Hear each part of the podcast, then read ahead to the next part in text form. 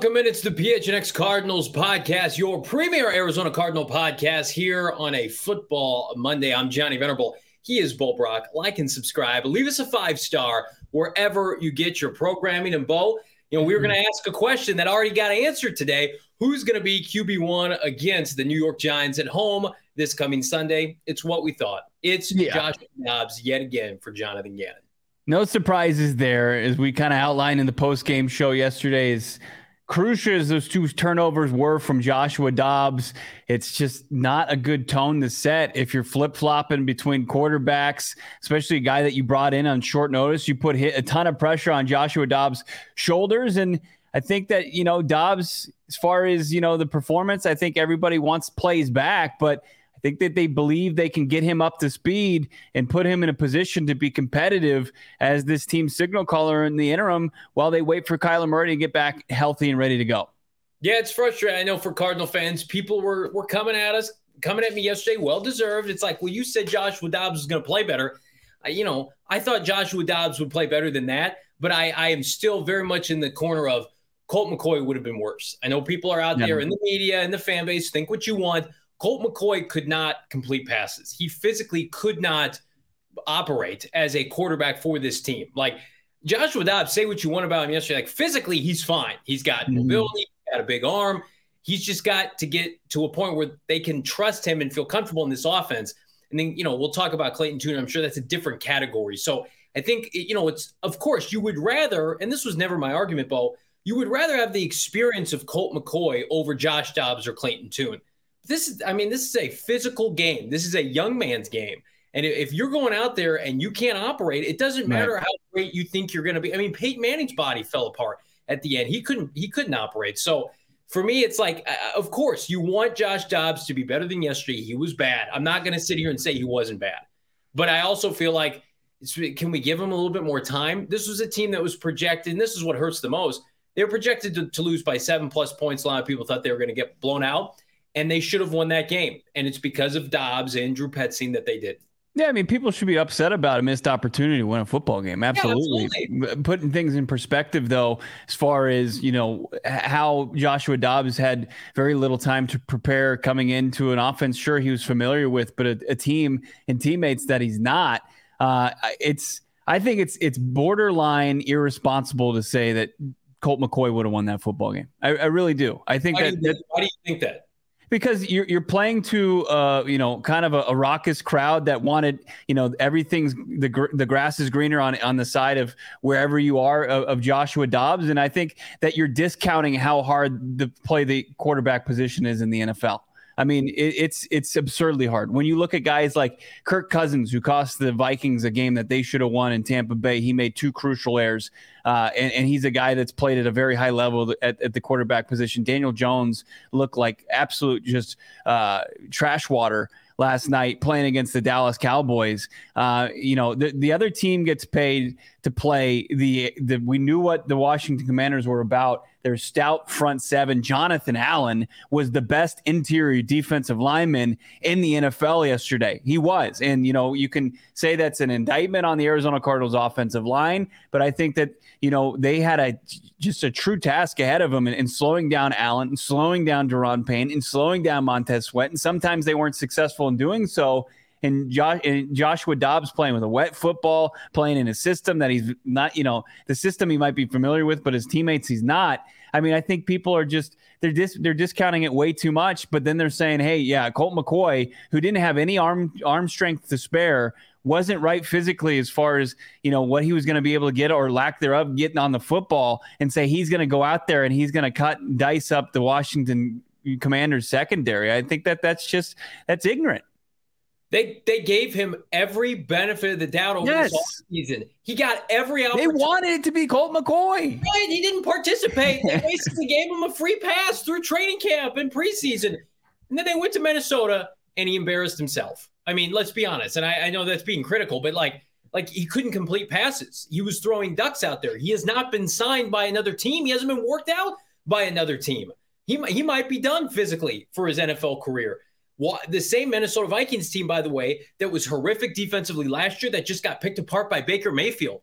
That's the one that Colt McCoy couldn't complete balls on during a joint practice. I mean, like, Gannon is close with that staff in Minnesota, and they had a very specific thing, a way of how they wanted to run those joint practices. And it was evident, like, 2 days in, we can't function like this. So I'm sure Gannon is frustrated, but at the same time, encouraged by the idea of, like, well, if we're worth our salt as coaches and people to develop talent and players, we got to be able – it's an indictment on us if we can't get Josh Dobbs to play better than he did this weekend, because physically he has the capabilities, he has the tools, whereas Colt McCoy, while he's got the moxie and experience, he just doesn't have the tools to compete anymore. Like, you were never going to get to a point where you're going to be competitive with Colt McCoy. Like, I do think – and people call me nuts after yesterday – I think, 5-6 weeks down the line, if Dobbs is still playing, like, he's going to get better. You can't convince me otherwise. They will be better than the product. I know it's not hard to say than they showed yesterday. And Joshua Dobbs said post game, and he took responsibility. He said, that's on me as far as not being able to handle the snap and the fumble before that.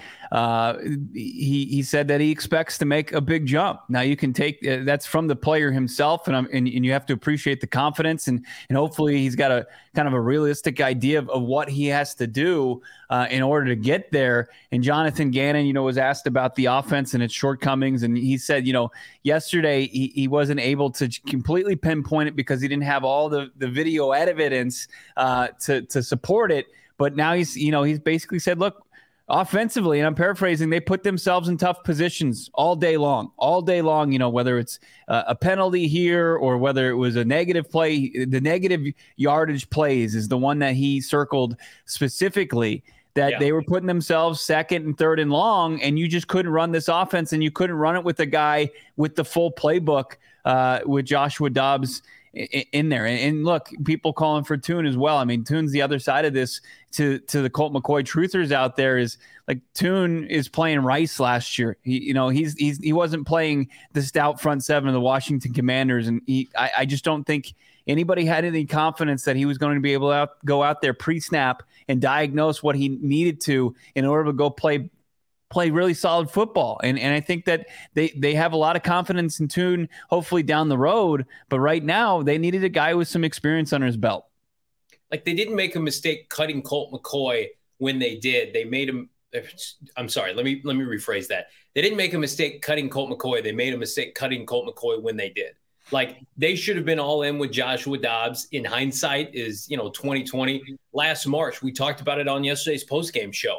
Like, Josh Dobbs entrenched as the starter for 6 months with Clayton Tune getting some reps too, and working on exchanges with Yelder Froholt and his rapport with Trey McBride and Michael Wilson and Hollywood Brown. Like, you can't convince me it's not going to be way better than what we saw yesterday. They have to eat that. They have to own that. Like, Ossenfort and Gannon and Petzing are probably all sitting in a room today and just having a candid conversation of, we blew that opportunity for our team yesterday, because everybody else was buttoned up. Sure, there was some miscues on the offensive line. We knew they would be. I mean, you're telling me Elijah Wilkinson and Yelder Froholt couldn't hold up against the Washington defensive line. Here's my shocked face. But the secondary was fantastic. The front seven was unbelievable. Like, I'm sure there's a part of Monti Ossenfort is like, that's on me. We should have been better. We should have been more proactive in getting somebody else in here, whether it's Dobbs or Gardner Minshew in the spring, so that we didn't look like that week one, because the Cardinal quarterback play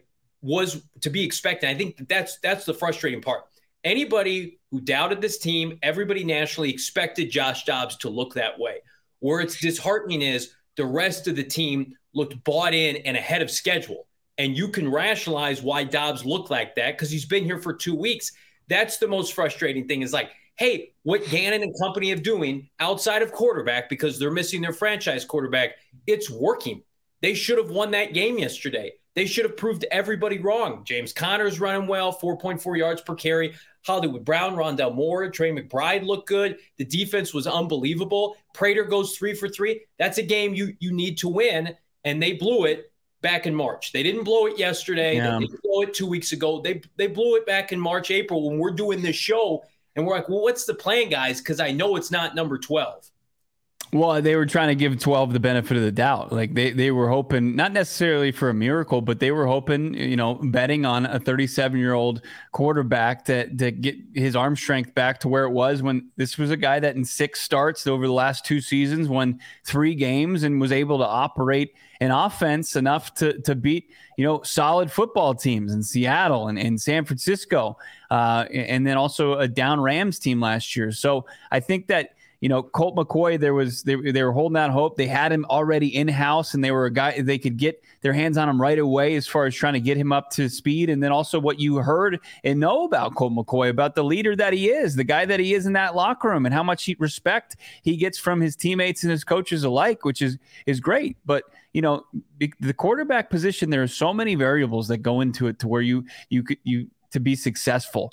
And, you know, if you're not on top of, you know, how many buckets it is, we'll say maybe 3 buckets is like experience, obviously, skill set, and then also going out there and making plays and not making mistakes. Like if you're not on top of all those, you'll lose a football game, and sometimes you'll lose a football really badly, like Daniel Jones did on Sunday night. So, look, Joshua Dobbs, I see in the chat somebody saying you're getting kind of Sam Bradford, Josh Rosen vibes. I think I'll push back on that.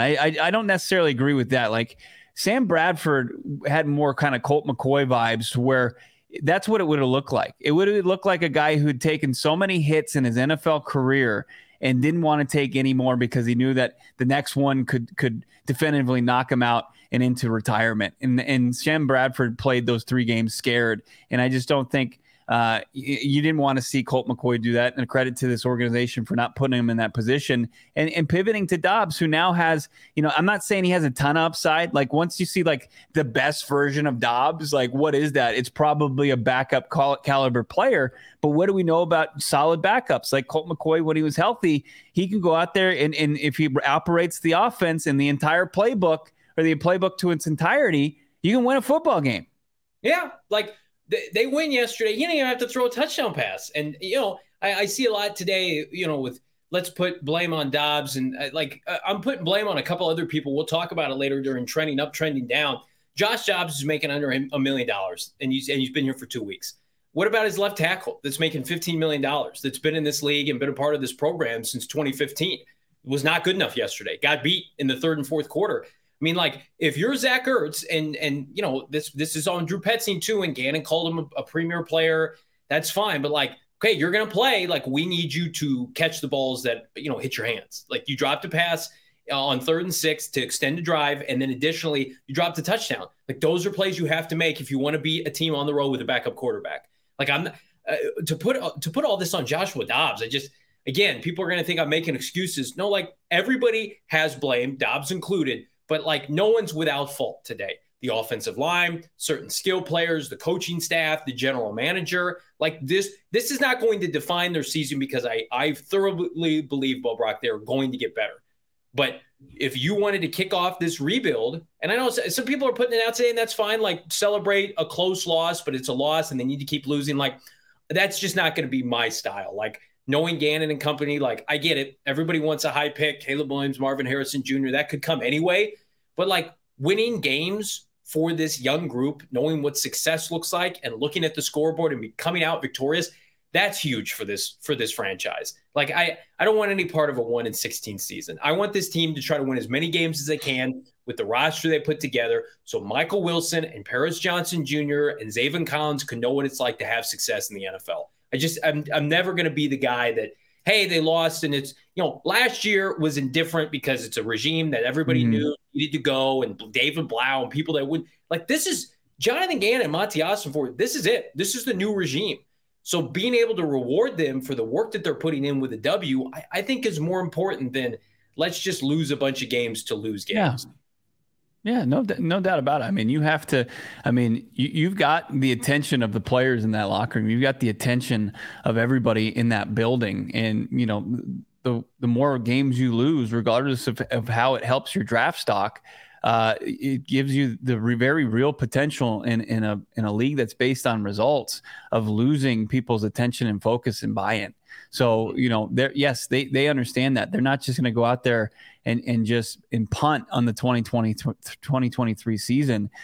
You know, I look at this and we think about the Dobbs performance, and you look at the overall numbers, and obviously his inability to throw the ball downfield. It really didn't throw a lot of balls down past 10 passes. I mean, it wasn't Justin Fields bad where he had 3 of his 37 passes that went past 10 yards. It was a little bit better than that, but not much. But I think of like couple times where this offense was kind of rolling and they shot themselves in the foot, and it wasn't Dobbs, right? Sure, he had the 2 crucial turnovers, but I look at 4:03 left in the third quarter, and they have a couple really solid, rock solid runs early on early downs. James Conner looks like he's getting in the rhythm, and then you're sitting there on second and like really short, and Trey McBride gets whistled for a false start. Your tight end gets popped for a false start. And it backs you up from 2nd and 5 to like 2nd and 15. And it completely just crushed the momentum of that drive. And they're sitting right there around midfield.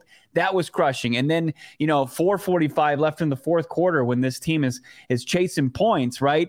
And you got a big 16-yard play, great play call by Petzing to Jeff Swaim, tight end, runs 16 yards downfield. You're in Washington territory at the 39, and Will Hernandez is too far downfield. It's illegal procedure. And it's like 2 of those, like, that crushed you as well. And I think that that's, you know, one of those things where Jonathan Gannon talks about negative yardage plays. That's what he's talking about. That's why, the 2 turnovers – look, it's undeniable. Those were soul crushing. They lost in the football game, but you know, to a lot of people's point in the chat, like it's a team game and they lost it as a team. Yeah, I would argue too, like that critical possession at the end of the third quarter when your run plays back to back go for negative yards, the second of which was a slow developing run play, and it's like 3rd and 16. It's like do not do a 7-step drop back with Joshua Dobbs. The only thing that's going to beat you and that got you beat was turning the ball over. Like at that point, you just almost have to concede like the drive and say, let's do a draw. Let's do just a quick handoff. And, you know, fans are going to be frustrated. Let it rip. But at the same time, it's like, no. What's working is the defensive mindset you've established in playing field position. So that to me, I mean, we can go back. I'm sure they're kicking themselves today, but where do you put just as far as breaking it down in percentages, right? Who deserves the most blame for this loss? I would say I would probably put the most blame of everybody on Monti Ossenfort today.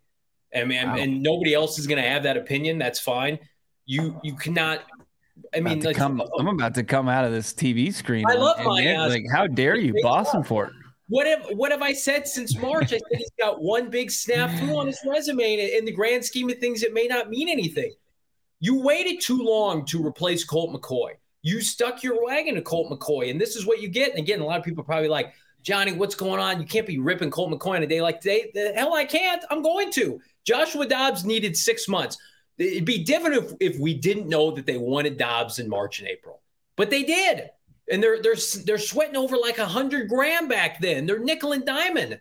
It's like, no, you guys have like $20 million in cap space. Get him in here. Bring him in the facility. Get him comfortable. Get him to know his teammates.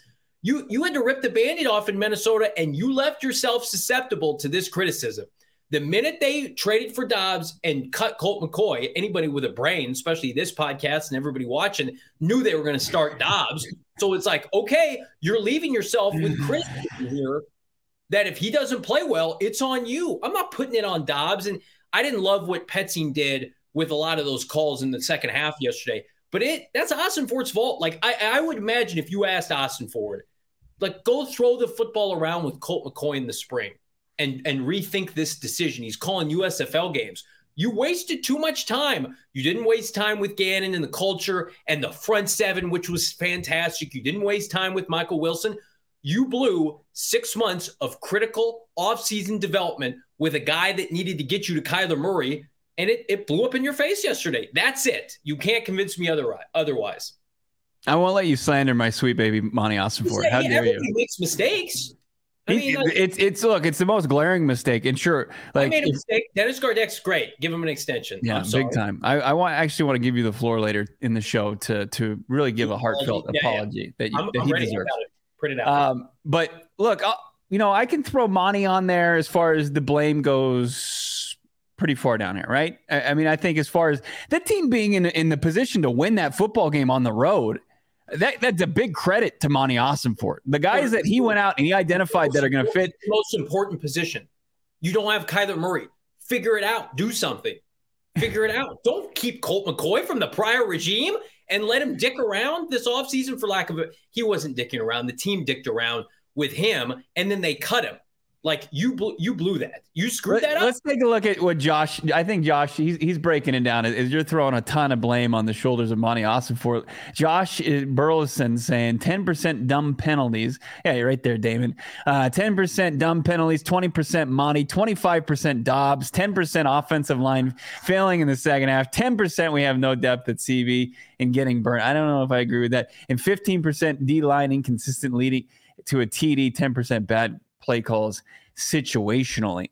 Not bad. I don't think Josh is far off. I think it's more, I would rank it as Dobbs, Petzing. Why do you make that face? Or Josh Dobbs that was making TikToks 10 days ago. I guess I'm going to Arizona. It's a snap from under center, my man.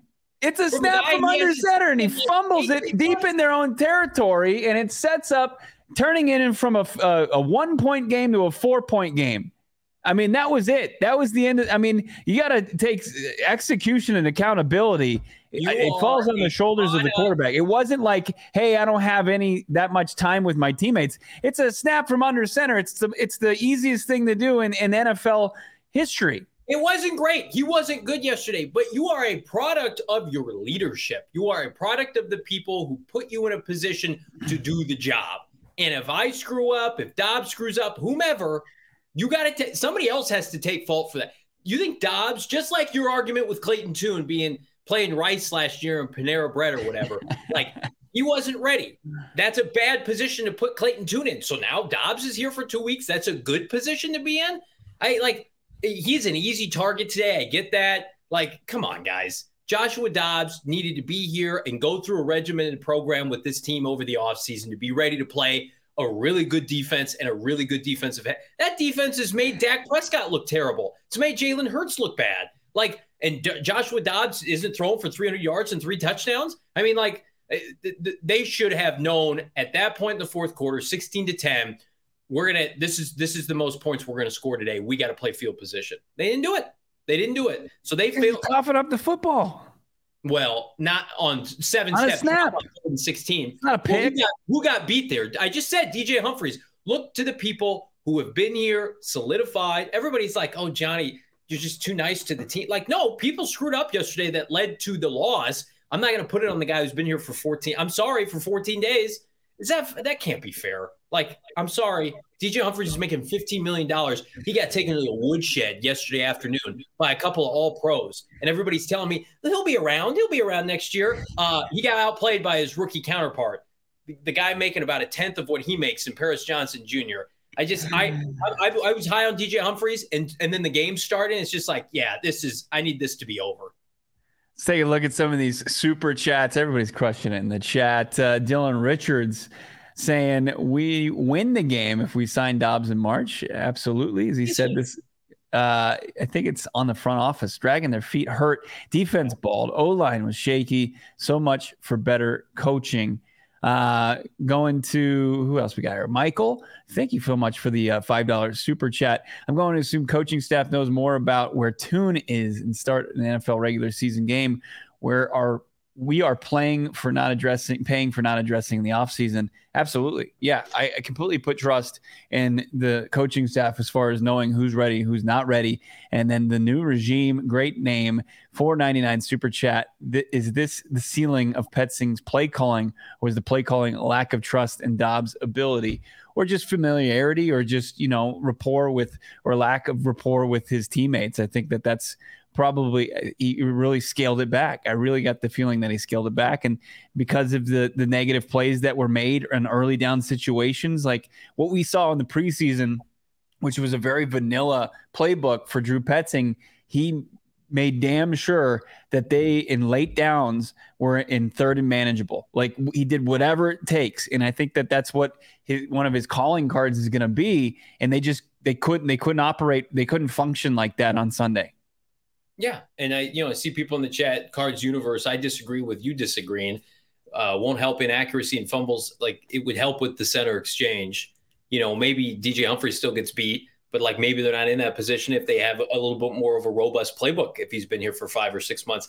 What was the stat we got yesterday from Howard Balzer or somebody else basically saying like 90% of the targets went to like tight ends and backs? Like not that much. It was just over half. It was 17 of 30. Yeah, so it was like 60% or whatever. Like why is that? Because he's not ready to play yet, but they knew that whatever you got from Dobbs, and this again is an indictment of what they had, it was better than what they were seeing every day. They were with them every day, and they watched them, and they said, you know what? This isn't. We're not going to be able to win with this. We can't evaluate with this. So I think it's going to get better. I think it's going to take weeks upon weeks, and who knows? By the time it crescendos, Kyler Murray could be back. But I mean, like you're thinking about what could make a difference yesterday. And if your initial thought is not the guy who's been here cram session for 10 to 14 days is going to carry us against Ron Rivera and a bunch of first round defensive linemen, like I can't help you. That's a very difficult thing to wrap my arms around. You needed to have your offensive line play the best game that they've played thus far as a unit, which is 1 of 1. I get that. And then like you needed James Conner to have more than 10 carries entering the fourth quarter. Like that, and that's on Drew Petzing. Like, why is Keontae? I love Keontae Ingram. I think, he's got a role in this team. Why is he in the game? Like at all? Like James Conner is breaking tackles, 4.4 yards per carry. I get it. You want James Conner to make it throughout the season. There's blood in the water. You have a chance to upset Washington. You need to get James Conner needed to have 25 carries by the time that game ended. Well, like what I was pointing to, in 4 minutes left in the third quarter, and James Conner, they were leaning on 6. He had 2 first down runs and a good first down run to get 5 yards, and they're rolling close to midfield, and you have Trey McBride false start and knock you back 10 yards. And that also plays a role as well. I mean, it was that's not on Drew Petzing's shoulders right there. I mean, as far as your tight end jumping way early in the quarterback cadence. They were losing by that point though. I'm talking about it's 16-10 and you're not giving it's a 1 point game though. But you're asking Dobbs in a rainstorm in the fourth quarter to go down and get you points when you can't score touchdowns at that point. Like 10 carries for a guy who's averaging 4.4 yards per carry. It might have been higher than that at that point in the third quarter. Again, like I would imagine they would like a redo on that. I would venture to say, yes, we would like to do that again. And it also speaks to the idea, like, if you don't trust Keontae Ingram right now, and I don't want to give the guy too much grief because he wasn't put in positions to be successful, like go get another back, get somebody else that can help out James Conner. You want to be a run dominant team, which they showed signs of in the preseason and yesterday. Commit to the run. Commit. Help Josh Dobbs out. Give him a clean pocket. Man, it was so predictable. When it's third and long, you let them pin their ears back and change the game, and everybody wants to blame a guy who's been here for 2 weeks. I can't get on board with that. Like, Petzing will be better. Dobbs will be better. Ossenfort will be better. But right now, it's one of those things where, like, there's people to blame, and I'm not putting it on the quarterback right now. I blame you. Okay. I blame you for all the things that you said before this week one. You told me Joshua Dobbs was a franchise quarterback. Extend him. I'm sorry, guys. How come he didn't look like Tua yesterday, Johnny? How come he's not just throwing balls over the defense and just throwing for 3 or 4 touchdowns and a dub? How dare you? I'm sorry. I hope too many people didn't wager on Josh Dobbs overs. Headline, career backup looks like backup. That's right. Listen, I hope everybody made money on the DraftKings Sportsbook app. I would love to see it come to fruition. But again, we're in a position right now where we have to be transparent. I did not bet on the Cardinals money line. But again, I took the spread, and I appreciate them covering because, good teams win, great teams cover, and we can help you cover with our friends. How about this? At DraftKings Sportsbook, a fantastic opportunity right now. Bo, have you used the bonus code PHNX yet on DraftKings? You know I have. I absolutely have, because how many times you used it? I mean, you can. It's endless, the opportunities, because they're such a good partnership, and we love everything that DraftKings Sportsbook is doing. Of course, drop that promo code PHNX, and it's going to get you set up so well to get yourself rolling this NFL season. Football, of course, is back, and you don't want to miss out with the official sports betting partner of the NFL, DraftKings. New customers can bet $5 on football and get $200 instantly, Johnny, and bonus bets. It's unreal what's going on. Love that. Nobody's missing out on the action all season long. DraftKings customers can take advantage of two new offers every game this September. Get on the NFL Week 2 action with DraftKings Sportsbook. Download the app now. Use that promo code PHNX to sign up. New customers will bet just $5. Take home $200 instantly in bonus bets, only on DraftKings Sportsbook with the code PHNX.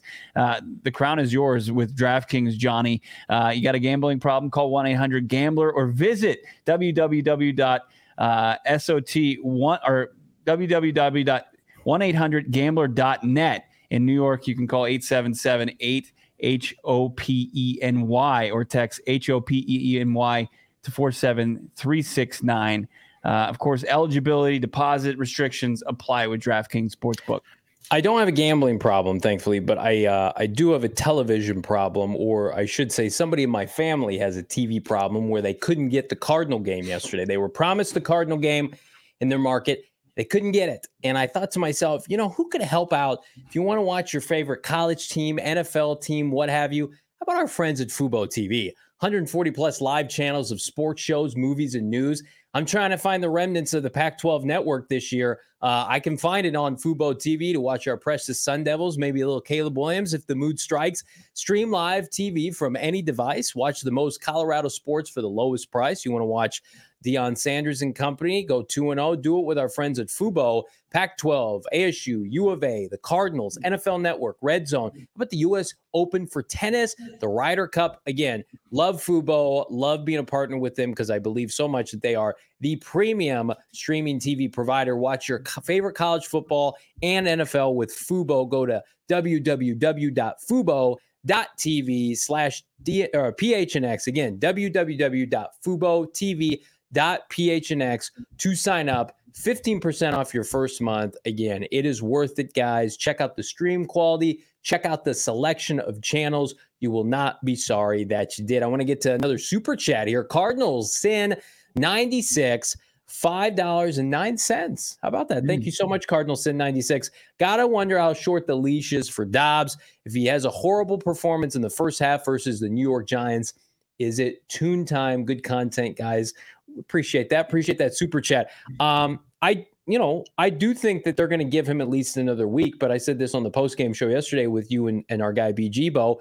It's like if he looks bad again and they're not competitive again offensively, like there's nothing to say they can't make a change, but you had a great point yesterday. You can't put that Clayton Tune genie back in the bottle when you open it. Like going back and forth from Dobbs to Tune until K1 comes back, when he comes back, it's just counterproductive. So I do think that they partially, you don't owe anybody anything in the NFL, but like, can you let Dobbs have a couple of weeks to get in a rhythm with his team? Like, do you want Hollywood Brown and Michael Wilson and company to go from Colt McCoy to Clayton Tune with David Blau, and here's Josh Dobbs and going back to Clayton Tune? It's like, how about a little consistency, fellas? Yeah, you need some continuity at the position, and I think that they're going to try to establish that. I don't get any sense of urgency to pull Joshua Dobbs out of there. I mean, just listening to the post game and then talking to Jonathan Gannon today, it seems like they have confidence that he's going to turn around. He's going to pick up the system and be the guy that they thought they traded for, and a guy that they tried to woo to this organization back in March unsuccessfully. I think that they have confidence in Dobbs. Now, Jonathan Gannon speaking today, you know, obviously he understands it's not all sunshines and rainbows, that he's not out there. And that offense didn't look like the greatest show on turf, or, you know, the Cardinals with Kurt Warner at quarterback and 3,000-yard receivers. But this is what Gannon wants to see from Dobbs in the offense. Yeah, I don't think it's just Josh. I think it's all of our guys operating a little bit better. You know, the thing that when I talked to you guys after the game that I didn't realize, I kind of realized it, but I didn't have the concrete data, was the negative yardage plays, you know, and that kind of set us back on some things. And you're playing a game in third and long all day. It's tough, you know. That's a good defense, and they execute well, and they give you a lot of different things. So I think to help ourselves out, we got to eliminate some of the negative yardage plays. Obviously, the two turnovers, you don't want to turn the ball over. Those were two critical plays, but all things that we can correct moving forward, and I think Josh will have a good week and will operate a little bit better. So there you go. Pretty cut and dry. I mean, it doesn't match, you know, the outrage and the frustration of the fan base. I think Jonathan Gannon's realistic where Dobbs is and where he can go in a short amount of time. I mean, they're back on the practice field Wednesday. They get 3 days of practice and then a Saturday before home opener on Sunday. And they get to take on a down New York Giants team that Gannon has a lot of experience with from his time in the NFC East.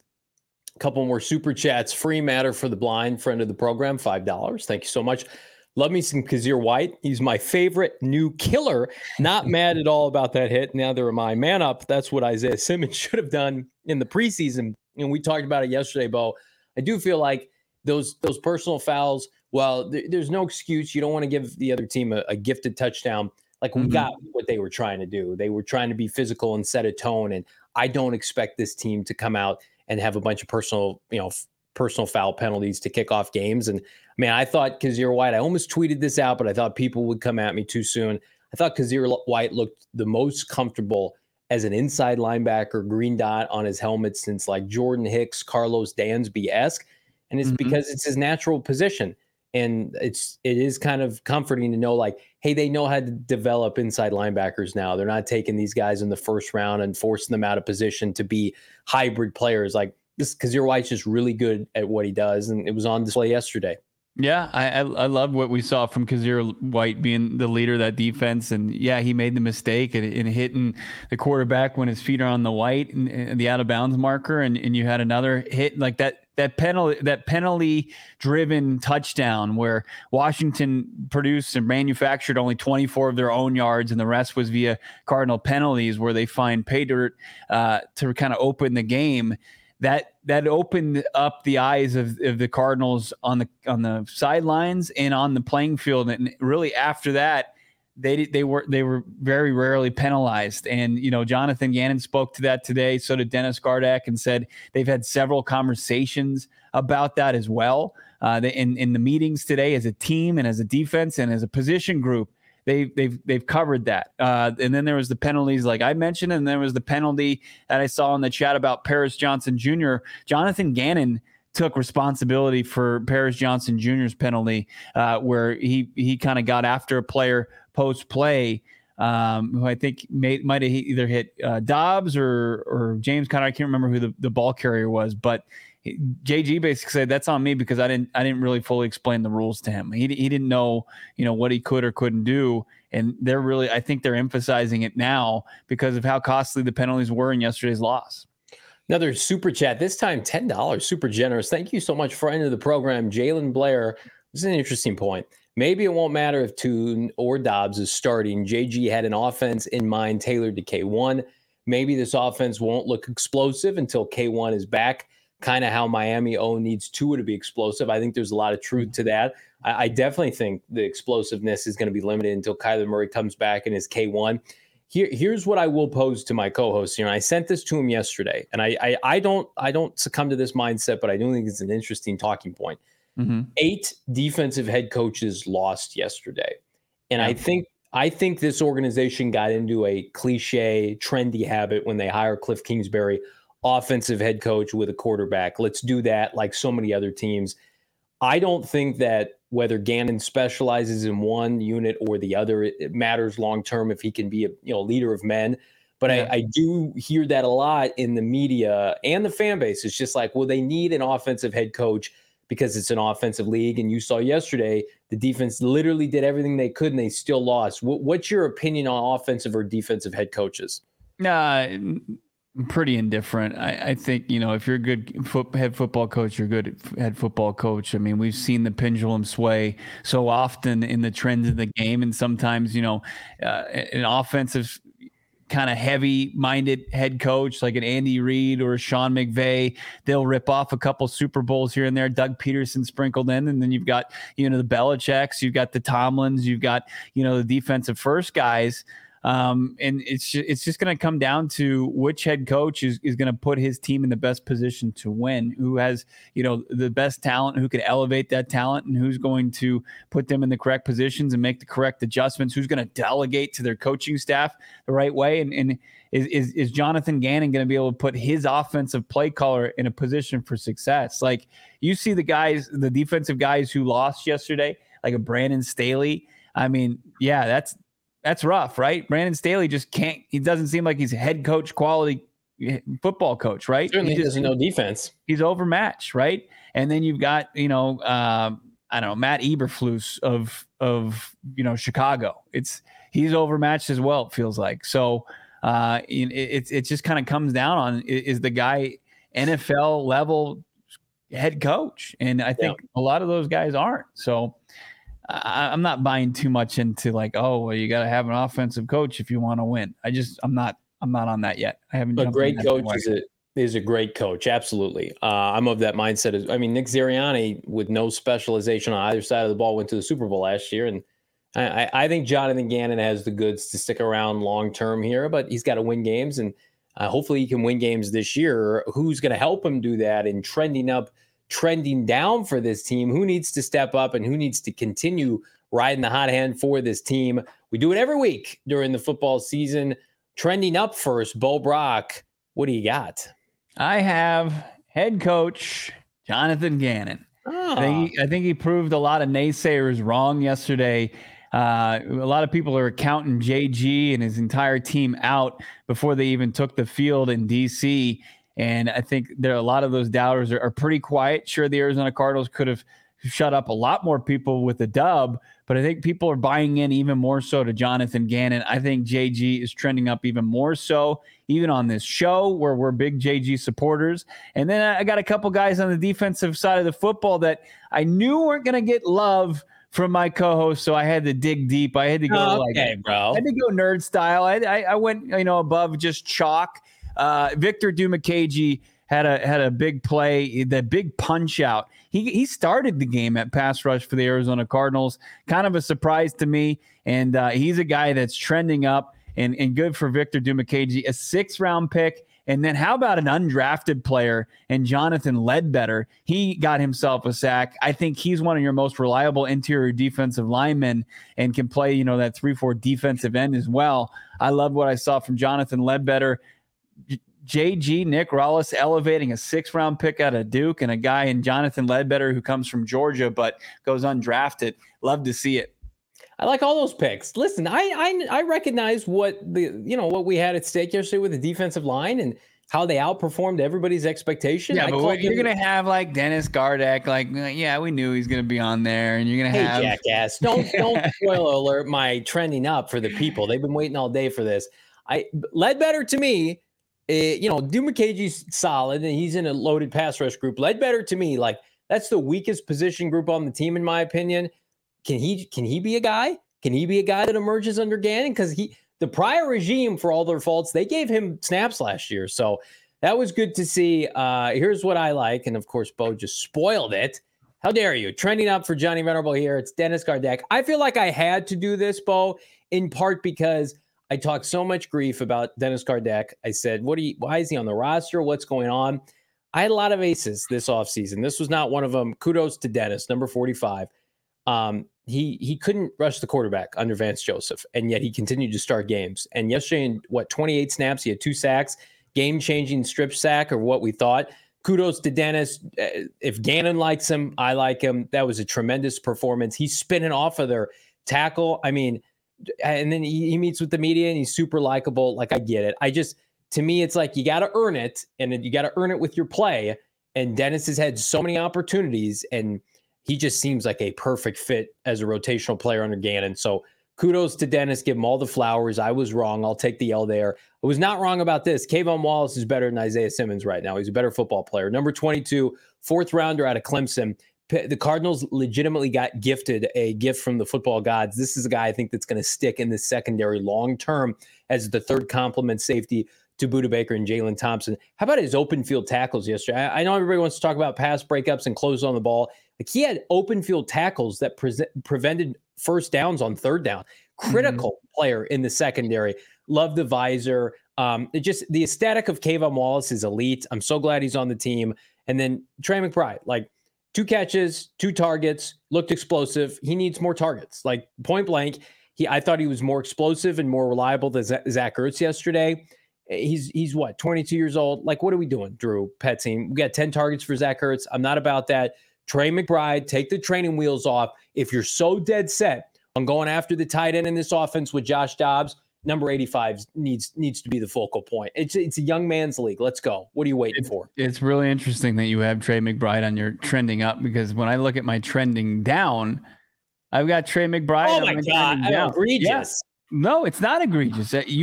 They played Zach Ertz, who's coming off knee surgery from November, over Trey McBride. Like, they clearly favor Ertz over McBride. They played a lot. They both played a lot. No, Trey McBride played 23 snaps yesterday. That's it.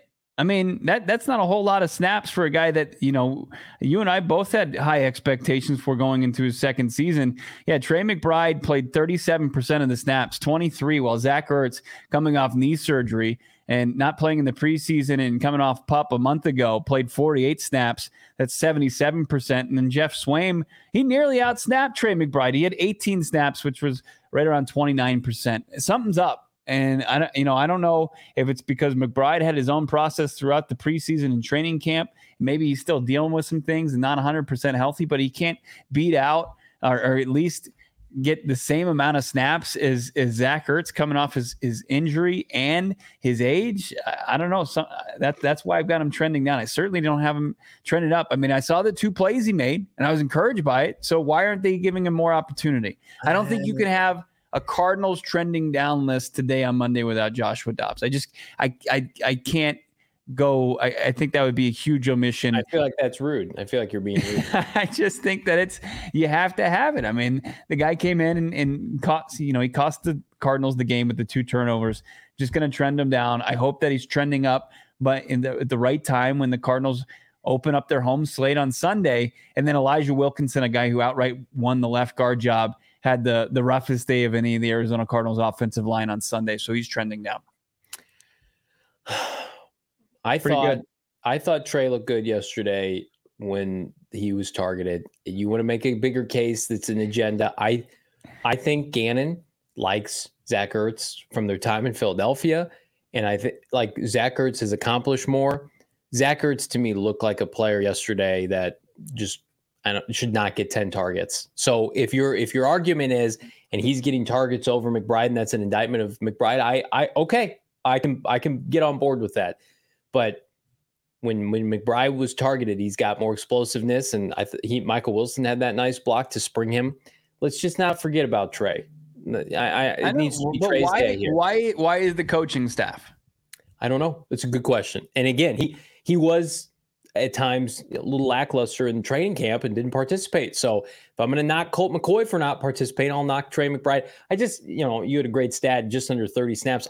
It felt like he was on the field more than that yesterday. And they ran a lot of 2 tight end, but man, 10 targets for Ertz is not it. Here's my trending down right now. Again, it's one of those things as we look at my squad here, like Drew Petzing, I did not have a good day. And all I hear about is these like wonderkins, Drew Petzing, Nick Rollis. Well, one of them looked like a future head coach yesterday, and one of them looked like an offense that couldn't get a touchdown in today's NFL. Like that's really hard to do. And I did not like his play calling in the second half. Am I still high on him long term? Yeah. I love this offensive philosophy rooted in the Shanahan's, and you could also say the Cardinals are limited at some spots offensively, but they were in a position to. I don't even need points from your offense. Just control the game in the second half. We talked about it in the first segment. Just not a fan of what he did. Was not his best. And then we just mentioned it. Like you're dogging on my tight end, I'm going to dog on yours. Zach Ertz trying to pick up his teammate, dropped a touchdown in the end zone, dropped a first down inside Washington territory to extend drives. Like Joshua Dobbs has been here for 14 days. Zach Ertz is saying, I'm ready to play, and they're going to play him and give him 10 targets. You need to catch those kind of balls. I get it. They're high. They're high because they're coming from a backup. You're making good money this year, as is DJ Humphries. Like, I look at this team, fair or not, here's how I'm going to judge it in the year of our football lord, 2023, who is getting paid a premium to do a job. It's why I was dogging Dennis Gardeck, because he's making, for relative to the Cardinals via over the cap, good money. But he performed yesterday. Kudos to Dennis Gardeck. Get your game check. DJ Humphries got worked by the defensive line from the Washington Commanders. Paris Johnson didn't. Will Hernandez didn't. Big number 74 was out there getting worked on third down and couldn't protect his quarterback from 14 days ago. So to me, it's like, okay, at the end of the day, you want to make eight figures. You're gonna get graded on a curve, and it's gonna be a difficult one for you to be graded on. I expect more. It's like people want to throw the Kyler Murray $45 million. That's fine. We can have that argument. When Kyler Murray comes back and he doesn't perform, I'll critique Kyler Murray. I've done that last year. You get paid a premium. You've been in this league. You got a C on your chest, and you're making critical errors in the second half. You're on my list. I'm not gonna get. You can get after like the rookies and Michael Wilson and Keitrell Clark. It's like, no, those guys are learning on the fly. They brought back DJ Humphries. They gave him much more guarantees to not have it carried in 2024. Why'd they do that? He's making $14, $15 million as the franchise left tackle this year. Was not good enough yesterday to help them win. Self-serving media say you can't include Petzing as quarterback. Couldn't have learned the full playbook. You know, I wanted to put this on the trending up, and I think Nick Rollis deserves to be on that. But his defensive front, just the rotations, and it was a true absolute rotation from their defensive linemen to their pass rushers. I mean, you saw just a deep group go out there where it's Gardeck, it's Dumukagi, it's Zaymon Collins, it's Jesse Luketa, it's BJ Ujulari, it's Cameron Thomas, and then on the different, you know, it's Ledbetter, it's Kevin Strong, it's Carlos Watkins, it's all those guys, and they're being as disruptive as possible because they're fresh, they're versatile. And we hear from Dennis Gardeck today, and he was asked about it. It's like, how do you feel about this being a rotation? What makes it so successful? This is what Gardeck had to say. I'm going to say it again. We got dogs in our room. So being able to Rolodex that, and everybody's got their own play style, got their own unique kind of twist on what that pass rush looks like. How are you ever getting settled in your sets or whatever as an offensive lineman? You got to be able to flip back and forth on, okay, 25's across from me, 45's across from me. How are they different? 43's out there now. He's running through me. I know 43's hitting something. So just knowing that, having somebody constantly rolling that stuff is it's added to, okay, what's my job? What's my assignment on this job? It just adds to their mental stress. We got dogs in that room. He said it twice in the press conference. He loved to hear it. I loved what I saw from that group yesterday. They, you know, the violence, just getting after the quarterback, hitting the shit out of the guys, having to scale it back so they play within the rules. I just loved what I saw from it. You know, the Gardeck had 2 sacks. He had a quarterback hit, a TFL. I think he was our X factor of the game on our post game. We had Zaven Collins with a pick. It was just. I loved what I saw, and I love that mentality, and they've got this chip on their shoulder. I swear I've seen Gardeck in a mosh pit before. Ossenfort. That's a great chat right there. Yeah, as Jose says, no egos in Arizona, just work, and that's what they tried to do with this team. It's why Isaiah Simmons isn't here anymore. It's why DeAndre Hopkins isn't here anymore. Like, do you think those guys could help them this year? Sure, but they said, no, we're going to go with the alternative, which is – everybody who's bought into the bird on the helmet, bought into the team. And I mean, Dennis Gardeck is the literal poster child for that. So kudos to him. I'm excited for this defense to have an opportunity to play another struggling team at quarterback, which is Daniel Jones and the New York Giants. And Topic 64, friend of the program, Super Chat, $1.99. We win with Kyler Murray type quarterback play. I would say one step further. I mean, you win with just average quarterback play yesterday. Mm-hmm. You get 1 touchdown, 1 interception, 1 touchdown, 1 turnover, like they win that game. And so I'm never going to say don't be frustrated with Josh Dobbs. Don't be frustrated with the ineptitude. Just try to provide some context around it. But I do think they're going to be better offensively this weekend. It's hard to get worse, Bo. Yeah, and I think that pass rush group, that defensive front, they have a chance to replicate their performance from Sunday, if not improve. That Giants offensive line looked awful. The only team that had more sacks than the Cardinals were the Cowboys with 7. Cards had 6, and JG has feasted on the Giants in his career in 5 games, including the postseason.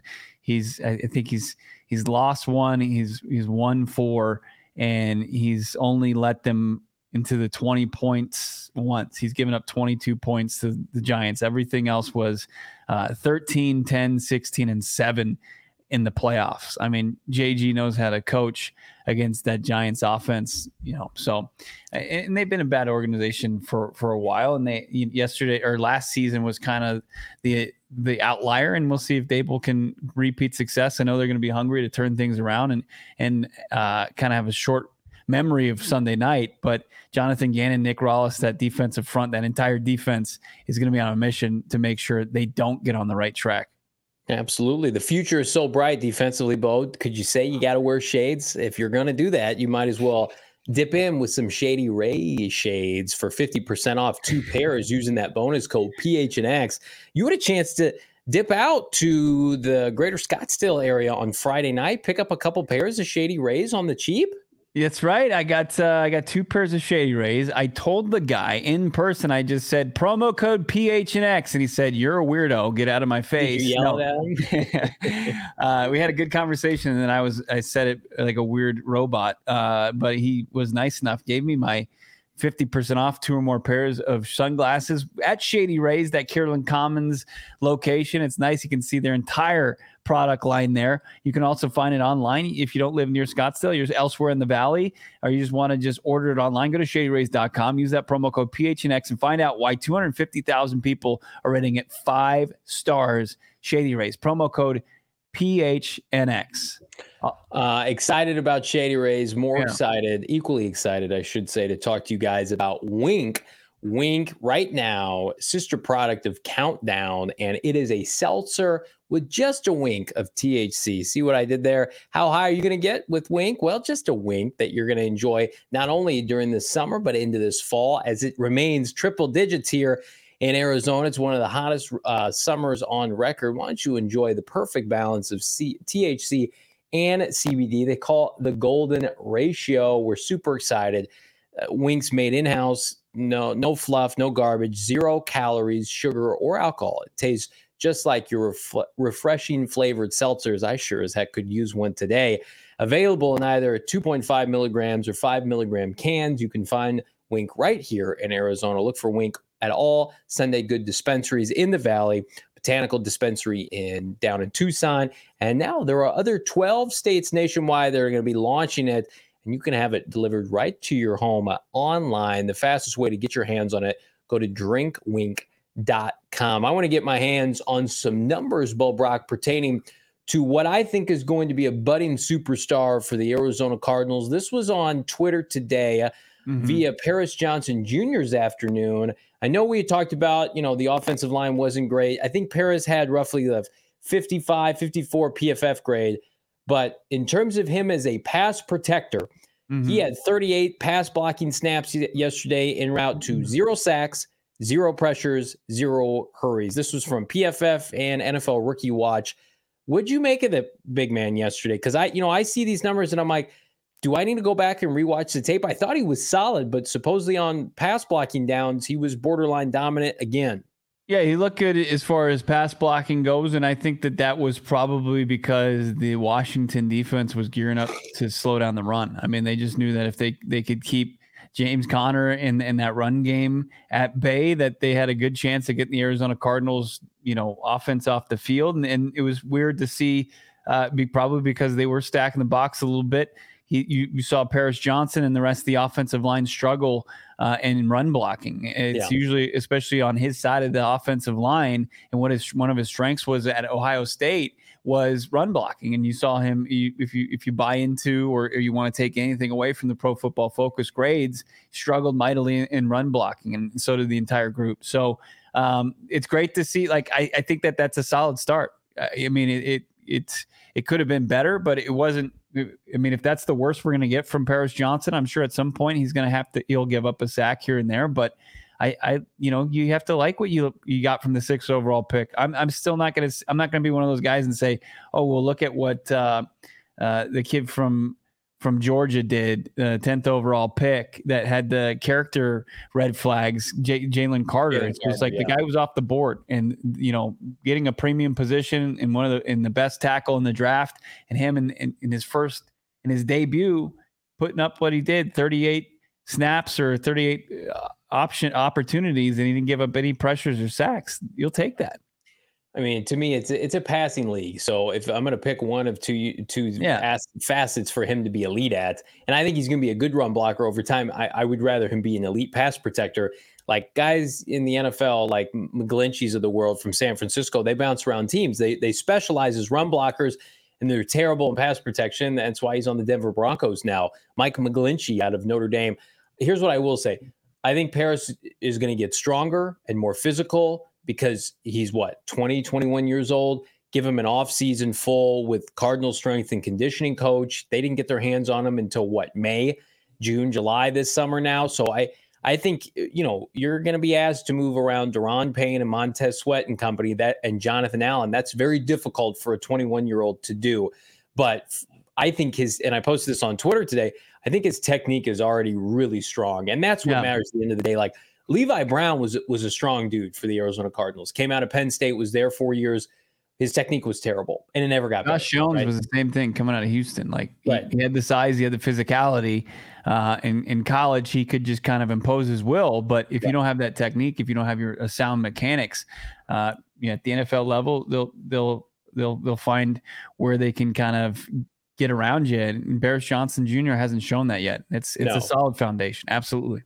I was really impressed with Paris. I mean, if Paris has games like that and he just improves every week, like it's a franchise left tackle, I think, in 2024, franchise tackle if they keep him at right tackle.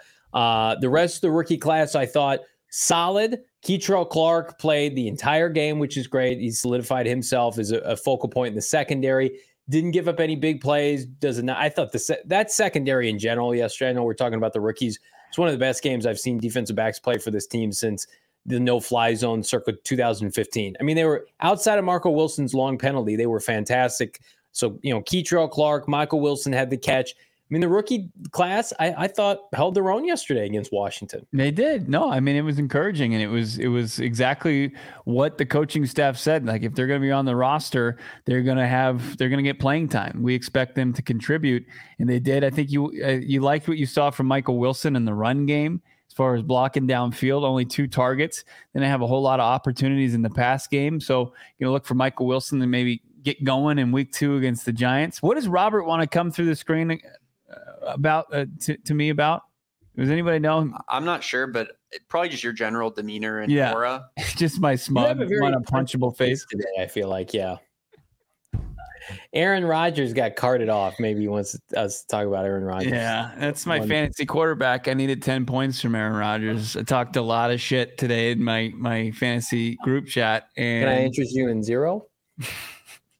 It's getting X-rays. That ain't good. That sounds no. Zach Wilson, though, pick him up on the cheap waiver wire pickup. To me, there, even with the quarterback play yesterday, there were, I think, so many more positives than negatives, opportunities for the Cardinals. And hopefully they can build on that, because yes, this is about 2023, but it's about, I mean, this rookie class hopefully is going to be the foundation of this rebuild. Robert is a killer. He's exactly what JG's looking for. He's got that fire in his gut. Yes, he does. Cardinals uniform, as does everybody. We went over 1 million YouTube views over the weekend. Big thank you to everybody out there that watches, consumes, likes these videos, is subscribed to PHNX Sports. It's been an incredible 2023. It's just getting started, obviously, with the season kicking off yesterday, but throughout the off season, big thank you to everybody. This conversation on a daily basis, it's the best part of my day. Big thank you to everybody that's made that possible. Absolutely. Echo that. And I say, you know what? Let's celebrate that million views here on YouTube with some Illegal Pete's, because, ooh, I mean, let's talk about some patio beers. It's still hot as hell, and that means I want to drink outside with some patio beers from Illegal Pete's. I also have been known to dabble, as my co-host did on Friday night or Saturday, on some margs. Strongest right in Arizona. Are you a margs guy, Bo Brock? I like a nice margarita, especially if it's Illegal Pete's. They do it right over there. They blend up the best margs. Fantastic. You know, we are spoiled because our partners are just so supremely gifted at cooking up the best food, especially Illegal Pete's bowls, taco bowls, salads, burritos. How about a plate of loaded nachos and a marg? That doesn't sound good right now. Piping hot queso once the weather drops. I think we're in good shape regardless, because Illegal Pete's is your go-to spot this fall for the NFL season and college football. Stop by. How about this happy hour? 5 hours long, 3 to 8 p.m. every day at all 12 locations. Happy hour sounds great. I can go and catch the last 2 hours after the show's over. Illegal Pete's, the go-to spot for burritos, buddies, and beer for 28 years here in the Valley. Your go-to spot for Cardinals info, or, of course, Suns, Coyotes, Rising. I mean, the full Arizona sports slate, you can find it. Go PHNX.com. Become a diehard today. We're being a diehard got you a pair of tickets to the home opener yesterday at our watch party. You could be next. Find out what's going on, what kind of contests we have in order to get tickets to future games, plus swag. We've got these hats on today. Johnny's got the PHNX football T-shirt on as well. You can make that your yearly shirt or hat. Become a diehard today. Go PHNX.com, and, of course, the PHNXLocker.com. My fantasy football team is in shambles. Aaron Rodgers is done for the night, as according to Ian Rappaport. He went in. He's in a walking boot, and he can't take snaps in a walking boot. You might as well walk your ass over to Waffle House right now, my friend. Get your walking boot on. Head on over to Waffle House for 24 hours of wrong league. I had Lamar Jackson in that league. How'd that work out yesterday? Lamar didn't do a whole lot.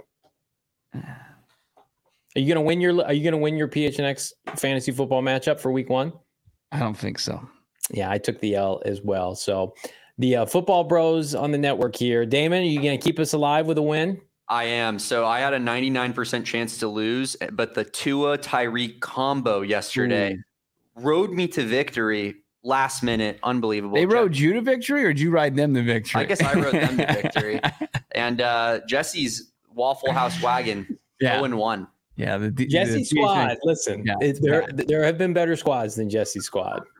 That's for sure. I lost to Shane Diefenbach. Well, he's not even. He just my condolences. No, where he is. Dow scored 40 points for my defense, which I still lost. That's pretty depressing. You guys are the best. Somebody asked, Tank Tuesday tomorrow. We will have our tanks on. We took a week break off. We're ready to unleash the guns tomorrow on this show. Join us. We're your tank. Let us know at PHNX_Cardinals on Twitter. We believe you, even if you say that you've got a tank on. Send us a picture. Tag us at PHNX_Cardinals on Twitter. Thanks to everybody who came out to BetMGM yesterday. Kickoff Cards coverage this fall. We are back on a Tuesday. Can the Cardinals build some momentum ahead of the New York Giants? The home opener. Everybody loves a home game, right? Like and subscribe. Leave us a 5-star. For Bo Brock, I'm Johnny Venerable. We'll see you on Tuesday.